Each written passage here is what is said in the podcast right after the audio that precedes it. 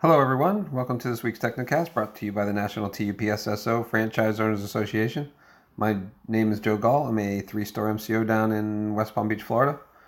Um, today, I want to talk to you about the price increase that we're seeing in our corrugate and paper costs. You know, it's is it time to raise your prices? You know, the short answer is absolutely. Your cost of labor is going up. Your rent goes up every year. Home office keeps charging us more for, you know, everything they charge us. You know, the tech fees and all that nonsense.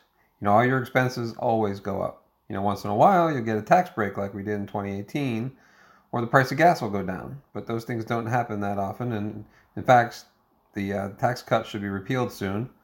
And it looks like the price of gas is going up again. So I don't know about you, but I'm in this business to make money. I have to raise my prices as much as I can to make as much as I can. You know, when my pile of money gets to a certain height, then I can retire and relax. Until then, I'm a, not a nonprofit, and I want to keep that pile of money growing. If you feel bad about charging for your services, don't. You'll, if you do, you'll you'll never reach your full potential. You know, we are the packing experts. You know, you have to charge for your knowledge and your expertise. You know, large art, custom crating, boxes that you can't get at the Home Depot. You, know, you have the opportunity to charge a premium for those, and you should. Now, all those boxes are going up again, a lot. You know, could be up to 10% this, this next round. So you have to pass that along to the customers as soon as possible. Not only corrugate's going up, but you should also strategically raise your prices in other areas. Um, your notaries, you know, all states have different maximums, and you're allowed to charge, but be at your maximum. You know, banks aren't doing them, and many banks may even cut that out. So take advantage during the COVID times and charge as much as you can. Uh, shredding, I doubt you get more than a dollar a pound. Some can, some can't. You know, thanks to the home office discounts, it's kind of given away. I don't discount my rate as much less than a dollar a pound, but occasionally I will. Uh, UPS per our contract, we can't adjust our prices, but we can just adjust those accessorial charges like the uh, declared value or Saturday delivery, COD, and everything on that list in your CMS. I recently looked at that list. was quite surprised by what little margins we were given. I fixed those in a hurry. I'm kind of mad at myself for not looking into those sooner. But you know, they do a random reset on those, so you have to be careful. You know, back to packing service, you know, we have that gap pack and ship guarantee. If you pack according to our mandated guidelines, then not only are materials prices going up, but our labor time to pack those said packages are going up. You know, once you get started with the poly bag, the small bubble, large bubble, mini packers, styro sheets, it all takes time to pack correctly. And of course, of our labor is going up, so uh, you, you got a price match to accordingly uh, on those. So I sure do miss those old medium bubble and popcorn days and double boxing all the breakables. You know, those were good times, but you know, less time, less money.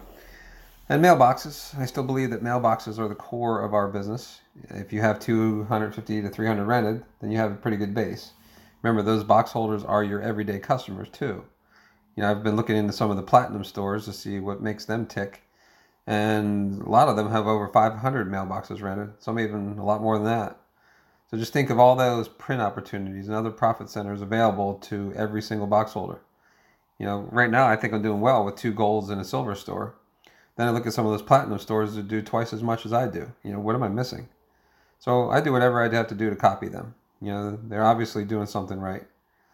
But if you have less than 200 rented, then something may be wrong. You know, could be your demographics, could be your prices aren't competitive, or just could be your lack of marketing. But it's so worth the time to look into that. So I didn't mean for this Technocast to be a lecture on raising your prices. We all know that we need to do it. We all, we, I know I do, always fear that as soon as uh, we raise our prices, then all the customers are just going to disappear. But they don't.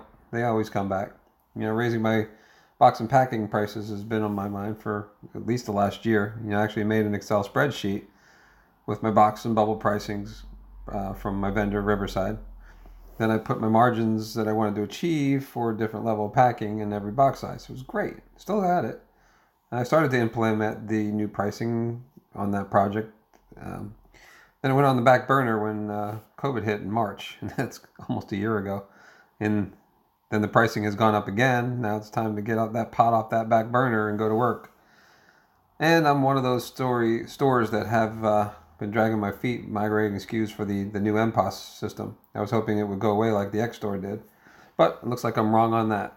So my profit is at stake here, and it's time. It's always time to crunch numbers. Just finding the time to do that is the problem.